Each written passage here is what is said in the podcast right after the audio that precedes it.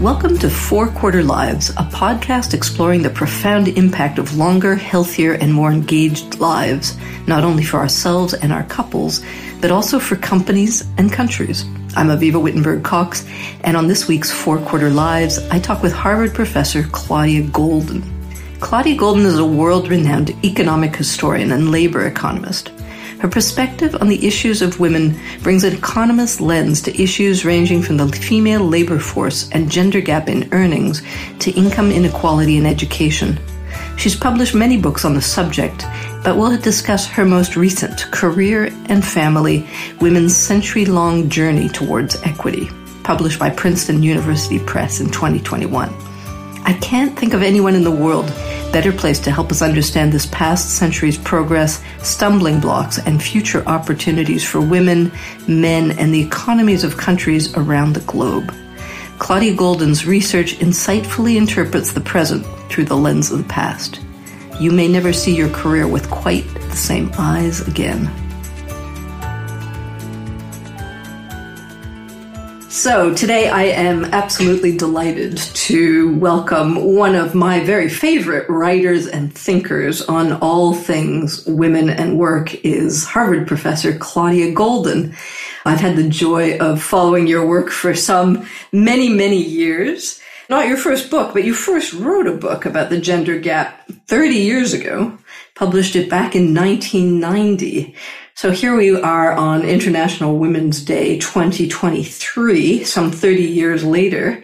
And your most recent book, Career and Family, looks still at ongoing challenges for women combining work and caring with quite a few books on the American economy in between these two. How do you describe or think about the span of your own career interests and why and, and how long have you focused on this idea of women and work? So I'm a, a very lucky person. So I think we're both very lucky people. I think we. I so, so I've had the luxury to think about just about anything that interests me. And so when I was a graduate student at the University of Chicago, American economic historians, and I am an economic historian, were researching the U.S. South and the long arm of slavery in affecting Black, white, economic differences. And so my first book was actually on slavery. It was on urban slavery in the U.S. South, slaves in cities. What were they doing? Slaves in industry. We usually think of slaves on plantations. And after that, I began to research the employment of immigrants and their family members in the nation's manufacturing sectors in the period that we call the progressive era at the beginning of the 20th century. And both of these topics led me to think about women. Yeah. So the work of wives and mothers was just less visible. For slaves, it was probably more visible than for the immigrant women. So adult women were often omitted from the history books, largely because the sources needed to trace what they were doing were just really difficult to find. And so I set out to find those sources and to tell these stories and explain why the participation of women in the economy increased. In fact, one could say that the most important change in the economies and in the labor forces of every modern country has been the shift of women from the household into the world of work. I mean, you think about 50%, more than 50% of the labor force you suddenly increase economic growth by quite a lot. And so that was the basis of my 1990 book. So although it's called Understanding the Gender Gap, the gender gap was the gap in employment, not necessarily in wages. And do you think that's now largely recognized, that reality of the impact, the dramatic impact on every Western economy of the massive arrival of women into work? Is that among economists a I, I, I certainly think it is. And uh, it, it, I think we've gone beyond that and said that that having more education for women makes the world a better place, not just because they're employed and they increase income, but because they are a major part of the caring population and the lives of children are made better. That is certainly true. Again, all around the world. So your latest book, now published in 2021, describes one remaining obstacle on women's career paths, and you call this greedy work. And you differentiate this from many of the other more common approaches that people are still suggesting trouble women, what women do or don't, what management biases are, what sectoral preferences lean.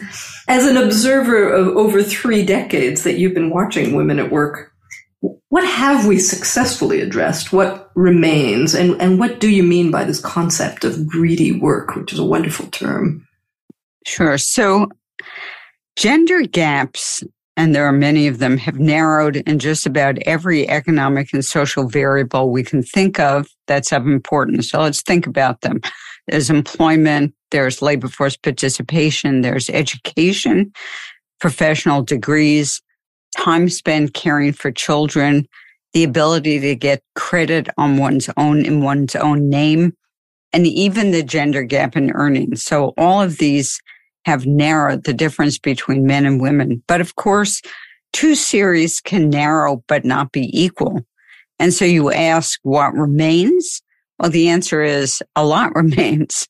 So the gender gap in earnings, in employment, in labor force participation, in hours of work are still substantial, especially in the US. So participation rates for women are much lower than they should be. We know that because they're higher even in a place like Canada. So there's something odd about the fact that in the US participation rates are a bit low.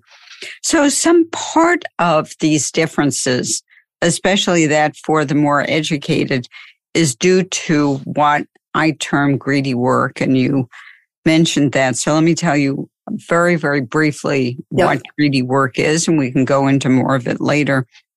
Greedy work, we can say exists when working twice the number of hours, let's say per week, increases your hourly wage. It can be implicit or explicit by more than twice. You put in twice the amount of time, but you get more than twice in terms of your paycheck. So the question is, what does this mean for a couple, a different sex couple with children or with other important care responsibilities? So what this means is that that couple would be financially better off by doing a little bit more specialization. So one member takes the more flexible job. Let's call it the be on call at home job. It's still a job. The person is still a lawyer, maybe even a doctor, professor, administrator. And the other person takes a job that's less flexible. It's more remunerative. And let's call that the on call at the office job. It's a job that if you're told to jump, you jump. So that is the greedy job. So having the greedy job and having it so that you get a lot more means that you're enticing the couples to do a little bit more specialization than they might want to do. A kind of Fordian model of coupledom. Right. And I imagined that in this greedy work segmentation, the sectors or types of roles that are most greedy are most male dominated. Is that still true? Well, that they, they, so the ones that are the greediest would be occupations in which the presumption is that there's no good substitute for you. And that's in fact one way of getting around the greediness. If you had a pretty good substitute, even one substitute, then if you're asked to be somewhere at 11 o'clock and you have to take your father to the dentist at 11 o'clock, you can just call in your substitute. So these would be jobs in the financial sector, in the banking sector, in law. And in fact, they probably needn't be as greedy as they are. And it's possible that in our new world of remote work, they may even be less greedy. And AI perhaps will have some impact on. Yeah, I don't even want to think about it. but we'll get there. We'll, we'll come back to this greedy work idea. so women now in this 30 year span vastly outnumber men in post secondary education. And this has been true since even before you published that first book on gender gap. What, what do we win in your economic economics mind if we finally manage to address the really full potential of women? How much has the arrival of women into the US labor force contributed to the economy? You, you say that it's been the major change in economies all over the world. And, and what's the opportunity that still remains for these countries if we get the rest of what is left to pluck and narrow those gender curves down to zero? Right. So the first thing is that women have become a much larger fraction of undergraduates in the US since about 1980. In fact, what's really fascinating and is something that leads researchers to scurry around trying to figure out what's going on is that women are the majority of college students in just about every country in the world. Yeah. Whereas they weren't before. And so the question is, why is that the case? And what are the implications of that? But even though they have been, it's not necessarily the case that they are majoring in the same subject. But even if they are, so even if they were absolutely equal, let's say two law school graduates from the same law school, the existence of this greedy work means that men and women with care responsibilities often take different positions. So, so law is interesting because all these lawyers become lawyers, all these law graduates become lawyers, but some work at Park Avenue firms. That's a street in Manhattan.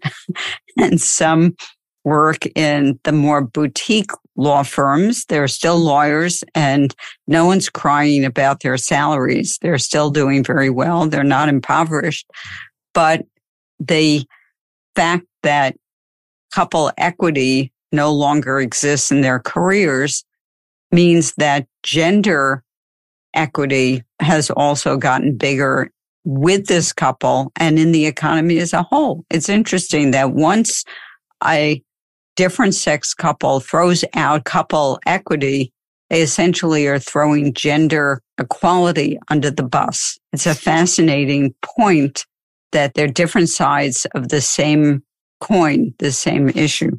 Yeah, and if you talk, I mean, I talk to couples all the time. This is this is almost an, an invisible thing that hits so many couples who were pretty committed to being very both equitable and equal at home. But inevitably, as the 30s start to hit and the children and the caring roles come along, what you're saying is there's a sort of natural segmentation of roles because the upside of one person focusing exclusively on these kind of greedy jobs is so great that it's irresistible in a current. Right.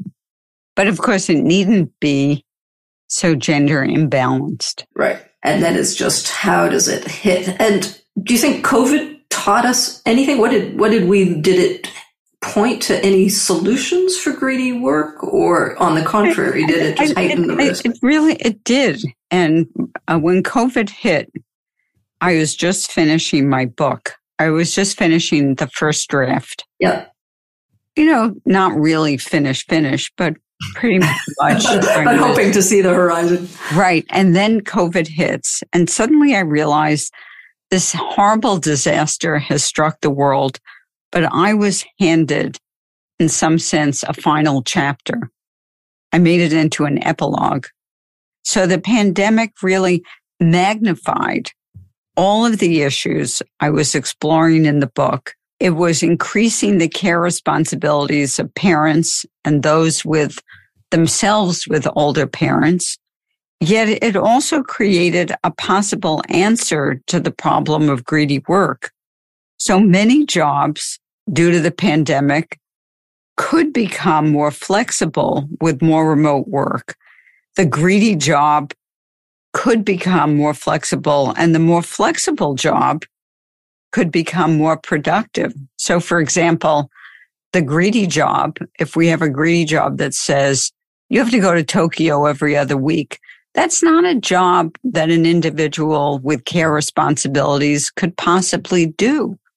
So it means that generally she would be excluded from that high paying job. Well, it was discovered that you actually didn't have to go to Tokyo, that this is a trip to Tokyo and we can shake hands and pretend that we are together and everything would work out just fine. So the greedy job becomes more flexible.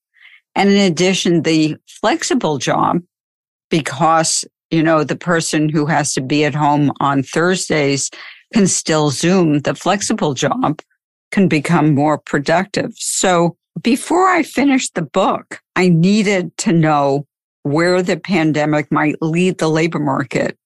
I needed to answer the question, what would this new world of work look like? Of course, we don't know for sure what it will look like, but very, very quickly, as I was wrapping up the book, it became clear to me that it will be changing the workplace for good for a long time and yep. for the good of individuals who have care responsibilities. And, you know, we're still, it's still shaking out. We still don't know. Yeah. But it certainly does look like many of the people I see are in better positions. They commute less. They can live, you know, some of them in Idaho rather than in Silicon Valley. Absolutely. There are, there are aspects of it that are bad. So no one wants to be the young intern who has no one to talk to. No one wants to go into the office and feel completely alone, but it's really up to firms to use this to make things even better. It's it's kind of like the gender shakeout that takes so many decades. It's like the tech shakeout. It's like COVID finally got people to use the technology that's been at our disposal for quite some time, but was just a resistant force by people who I, I, I suspect kind of like some of this greedy work structure. But even for my seminar, there would be times when I, I would say, you know, it'd be really great to have someone so speak who's in London. Yeah. Now, you know, I don't really think that the person wants to spend that much time traveling. It costs a lot. We have a budget. Would we have thought of having the person on Zoom? Well, we could have, but it might have, number one, seemed unseemly, like we weren't being really nice to this person. Yeah. But the main thing was the fact that we had to coordinate. Everyone had to be able to use it. Everyone had to be comfortable with it. And that's what we did. We sort of forced everyone to be comfortable with it. Absolutely.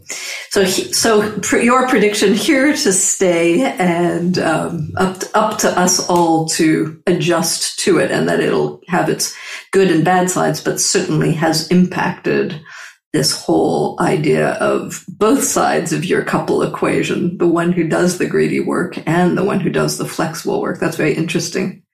I'd like to focus now on one of the, the hearts of your book, careers and family that I found absolutely fascinating and is particularly relevant to International Women's Day is this kind of zoom out that you did to look at the last hundred years of women's and work history. And you divided it up into these five fascinating cohorts that are rather startlingly and markedly differentiated by a number of criteria. Age of marriage, age of having kids, whether or not they had kids, and what you call a career or a job, in what order.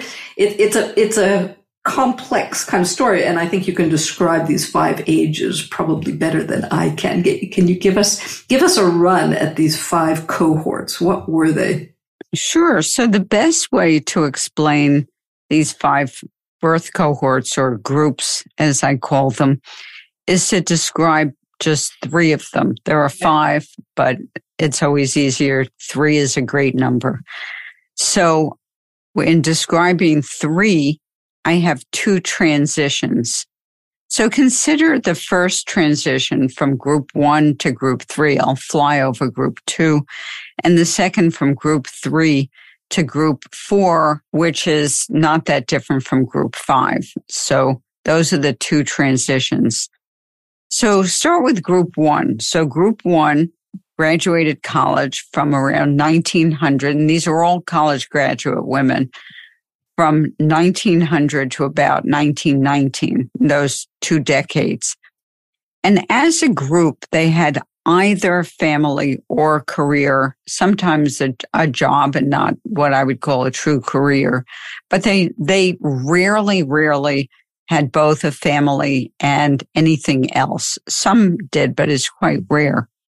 About 50% of the total group, all of them, never had a child in their lifetime and about a third never married. So it was just very difficult to have both a family and a job at that time.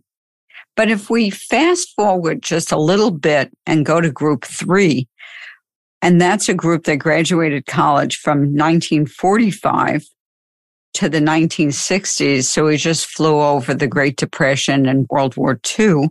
This group was just diametrically opposite the other. So 90% of those who married in this group and 90% of them married had children. This was in the US as well as some other post World War II nations. This was, these were the mothers of the baby boom. They separated their lives in having family first and then a job and some had careers. So whereas group one was separated into these two groups, in group three, they were the same woman, but she separated her life into these two portions. Yeah, so an, uh, just an unbelievable revolution in women's lives from a complete distinction, forced choice between family and work. And then 50 years later, not even, 30 years later, I guess, that gap. 90% of them have children. That's, I found that really startling. Yeah, 90% of the 90%. So I don't want to overestimate, but it's, it's very high. In addition, the number of children per woman is high. So it's not just have or not have. It's also that they have quite a few. But then what's astounding is that within a blink of an eye, group four which graduates college from the late 1960s to around 1980. Group four emerges on the scene and the age of first marriage just zooms up. It goes from a median of about 22 or 23, even for college graduate women, to something more like 20, between 25 and 27. And they delay marriage delay having kids to cement their careers. Yeah. And they succeed a lot than the previous group at cementing their careers. However, at the end of the day, for group four, about 27% never have children. Group five is just a little bit different from group four in that they sort of turn around and say, yeah, you did it, but you didn't do the whole thing. So we're going to have the kids too. We're really going to figure out how to do it. And although they continue to delay marriage and continue to delay children, they managed to have far larger fraction of them have children. So about 21% do. So they managed to do it. Interestingly, one uh, benefits from a contraceptive, which is the pill, and the other one benefits from the technology of conception. Yes, absolutely. And that's another big generational shift. And, and, and again, how fascinating in a context where we hear a lot about declining birth rates that what you're tracking among these highly educated women is that their birth rates actually went up to the levels of post-war women have put your group three. And so eh, I not, not the number of children. The number of children is still way, way, way lower. The number of children is down, right. but the having, so the percentage of women. That percent having is still not right. as high as it is for, no, no one's going to do what group three did. but they're they're certainly higher than group five is higher than group four in terms of the fraction having kids for sure. Yeah. I, I loved your imagery that it was kind of a passing of a baton from one of these groups to the next that we learn from our predecessors and our elders. I, I felt slightly triumphant as I, I, as I worked through these hundred years. How do, how do you feel at watching this evolution, and where do you think we've we've come to. what your I loved your span comparing Jeannette Rankin to Tammy Duckworth. Maybe you can highlight what does that spectrum represent and, and how do you feel about it? Jeannette Rankin is clearly a group one woman. She had an incredible career. She was the first woman elected to federal office in the U.S. She was a college graduate. She came out of a very rural background in, in the U.S. and was a crusader for women's right to vote. And I love the notion that she, in about 1910 or so, got in a car with a friend and drove from Montana to Washington, D.C. I, I would love to have been a fly on that wall. I don't know how you do the, how you drove from Montana to Washington, D.C. in 1910, but obviously she did it. If we fast forward, and she didn't ever get married, we don't know that much about her personal life. I would love to see a really good movie about her. There is a movie about her, but I don't think it's very good. Okay, um, call out to our listeners, please, a movie. Right. Please do a movie about Rankin and have that drive from Montana to DC in it. And tell me about the her friends that she met along the way and whatever whatever romantic liaisons we know about her. I don't think we do, but you can make something up. And, but if we fast forward to the amazing Tammy Duckworth from the state of Illinois, who is a, a member of the House and then a member of the Senate, she is a decorated soldier who is disabled. And one would never know from the fact that she has many children and a credible career and an, an amazing member of the Senate that she has any disabilities at all. And she was the first woman to bring a baby into the halls of Congress, although there are many who would say in the US that there are a lot of babies in Congress. yes, we can certainly comment on that. I, I was just reading yesterday that there's not only now a mom's group of Congress women, but yesterday I think it was tabled the request to have a dad's group of yes. congressmen to fight for paternal rights, which I think is a, a very useful and timely evolution in our in your curve lines. I, I also want to throw in just for our international listeners that to your two names, I always look up to Ursula von der Leyen, who's uh, r- right now been in with uh, Rishi Sunak in the UK trying to uh, broker some accord, but she's the president of the Euro- European Commission and she had seven kids before she took on. Right. So, so what's interesting is that she was trained as a physician. And even in the US, female physicians have more children than others who graduated with them from the same institutions like Harvard. So if I look at the data that I have on Harvard female graduates, a very large fraction always become physicians. And those who become physicians have their, a larger fraction of them have children and they have more children. And so it's an interesting point that perhaps it's because being a doctor is something that is more scheduled, shall we say? So we know that you have X number of years of medical school and then you become a resident. And I know, you know, I am not uh, belittling the problems of trying to get pregnant in between one of these or the other or just right after you're a resident.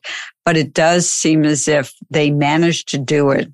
Maybe because they're smarter than anybody else, but they do manage to do it more than anyone. So the other thing that I did notice about Ursula is that when she and her husband visited Stanford, she was a it's hard to call someone like her a stay at home mom, but she did step back for a while Yep. But I would imagine that her husband, who's also a physician, I believe, stepped back at other times and that they went back and forth and shared. Absolutely. He, he is probably a, a, worthwhile recipient of the Marty Ginsburg Award, uh, which we r- routinely dole out when it's merited.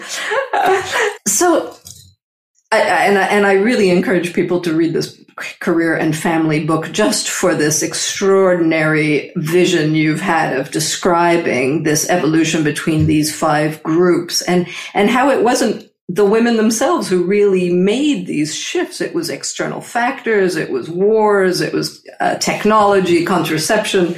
They were made by history, and the the untracking and unraveling that history is a fascinating read. So thank you for that. That's a wonderful way to celebrate a hundred years of women. I I just want to move, and uh, we're we're going to have to end soon. And I, am just getting on to the idea of longevity. So we speak a lot on this podcast, Four Quarter Lives, about the impact and consequences of longer lives and these now, what we're talking about, 60 year careers. Do you think that's going to open new opportunities for women? Uh, what can we imagine of group six? So I think it has opened up new opportunities. So I think about so think about group four, because group four is the one who's now in their late 60s and 70s. And group four has continued to work longer than any other previous group. So they have worked long beyond the age when previous groups stopped. Many had careers. So if we think about the shift from three to four, four said, I'm going to have a career. You know, maybe I'll have kids, maybe I'll not have kids, but I'm going to delay getting married and delay having kids to cement the career. Well, once they cemented that career, sometimes these evolve, sometimes they're the same over a long period of time.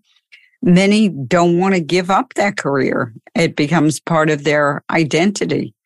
So this group increased labor force participation rates at age 55 from the 1990s to the 2010s. So in the US, labor force participation rates have been quite flat, but there's one group that has had a huge increase in participation rates, and that's women over the age of 55. And when we look back who those women are and track them, they are group four. So group four women said, I'm going to stay in the labor force. Group three women, many of them were teachers and teachers do retire. Yeah. Uh, whether or not it's because they burn out, whether or not it's because they receive a nice lump sum at some point as their retirement income.